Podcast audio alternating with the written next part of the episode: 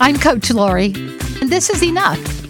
Enough about where I come from. This is maybe an NPR originated event, and it's something I do with my clients, and I love it so much. So I'm going to share it with you. So you don't want to think about it too much. And this is some of the things that my coaching group said. I come from wine tasting and wise women to crocheting and basketball mama. I come from learning to fly, sign language, secret words, 45s on a stereo, sprites in the woods. I come from lacy socks, swimming in the deep end, pretending to be a mermaid, baptizing cousins in the shallow end, church pews that rock, loud preachers looking for a dime to get an ice cream sandwich, Christmas trees discounted, always blue lights.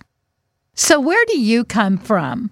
This is such a great activity to get to know people better and also to kind of look back because so often we're looking forward, we're trying to grow, we're trying to learn, and we forget to kind of look back at some of the memories. And it's a way to put them in a little poem form. I get reports from my clients that they're doing it with their partners and their spouses, and it's a great way for them to start the day over a cup of coffee.